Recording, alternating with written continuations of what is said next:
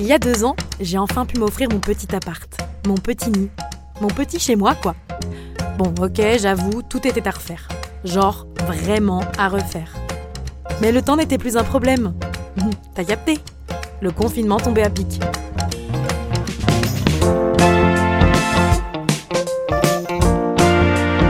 Les bonnes histoires. Versailles chez moi.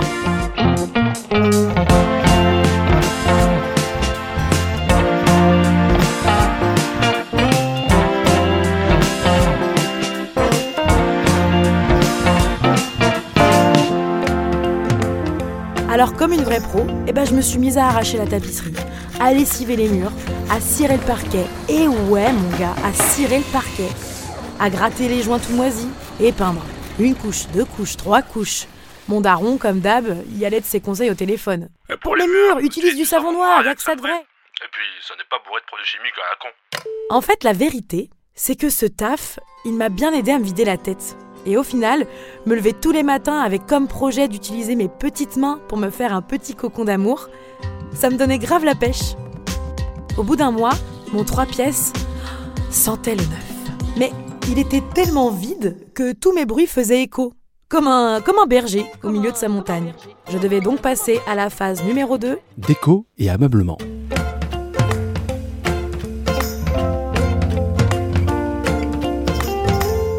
Après avoir récupéré tout ce que je pouvais, il me manquait encore quelques pièces, notamment une table basse.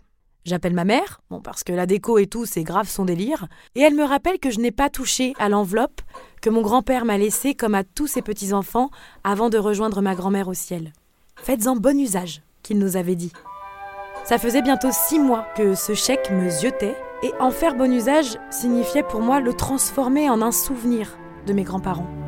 Bon, ok, j'avoue que pour trouver mon bonheur, c'est encore mes parents qui m'ont fait penser au bon coin.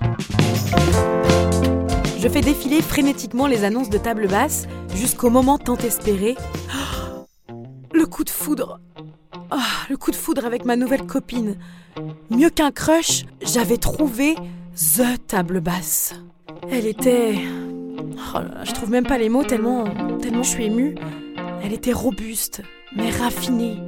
Sa taille me séduisait, la forme de, ses jolis pieds m'emballait. Un bois de chêne luisant, certes, avec quelques petites rayures, quelques failles, mais c'est ce qui faisait sa force. Elle était unique et authentique. Ah, tout est. Je me décide à appeler Michel Bernard du 75. J'entends une, deux, trois, quatre sonneries. Oh là là, le temps me paraît interminable. J'ai peur de me prendre un râteau en fait. Et puis enfin, Amen. On décroche. Une dame, à la toute petite voix légèrement tremblante, douce, m'invite à récupérer cette chère table basse. Je suis tellement heureuse, c'est limite mieux qu'un date, et je sais au moins à quoi m'attendre. La veille de récupérer mon meuble, je dépose enfin le chèque de mon grand-père et retire l'argent par la même occasion.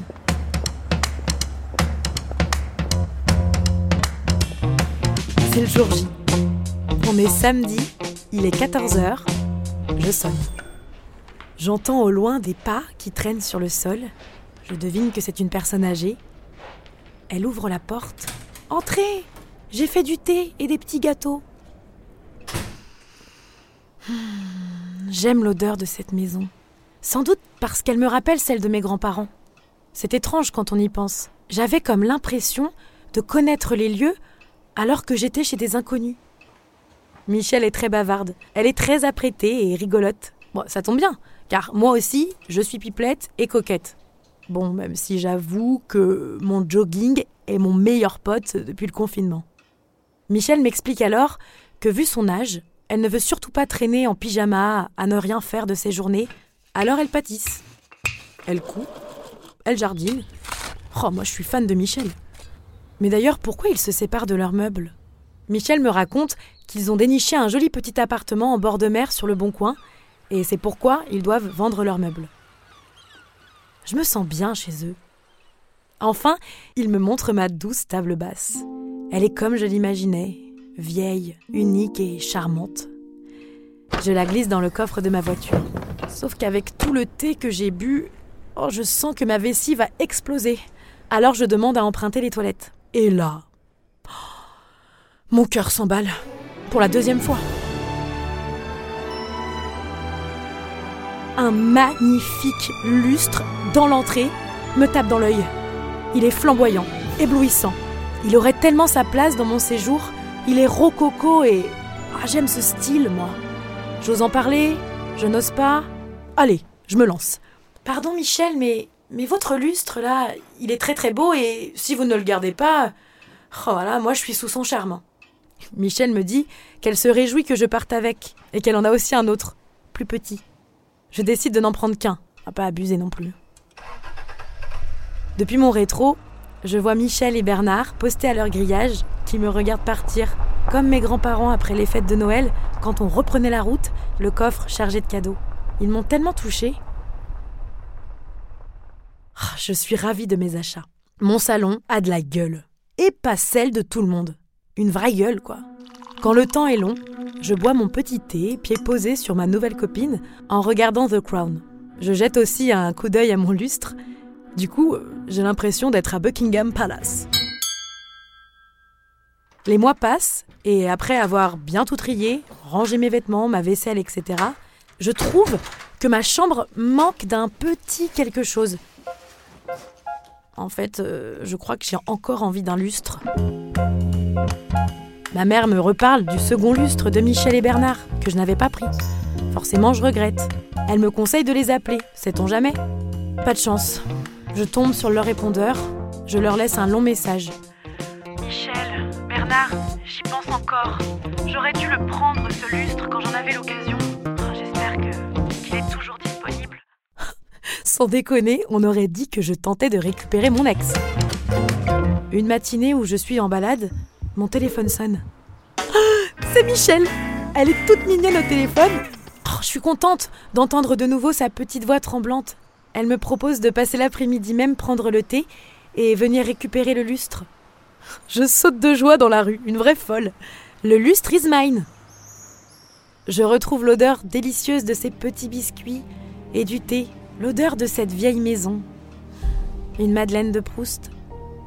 Avant de partir, je lui montre une photo de mon salon. Elle est ravie de voir sa table basse et son lustre.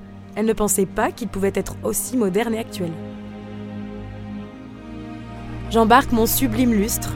Je démarre et depuis le grillage, Michel me regarde partir pour la seconde fois. Une vraie scène de film. Je pourrais pleurer.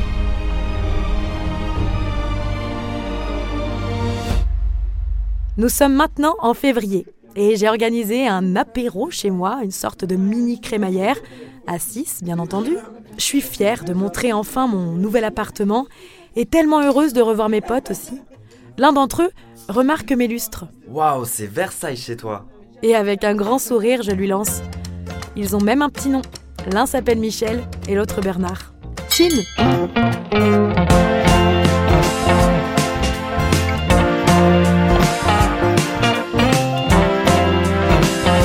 Les Bonnes Histoires, un podcast proposé par Le Bon Coin. Cet épisode a été raconté par Faustine Cosiel et réalisé par Thomas Rosès et François Clot. Pour écouter d'autres récits inspirés d'histoires vraies, abonnez-vous en tapant les bonnes rencontres sur votre appli de podcast préféré.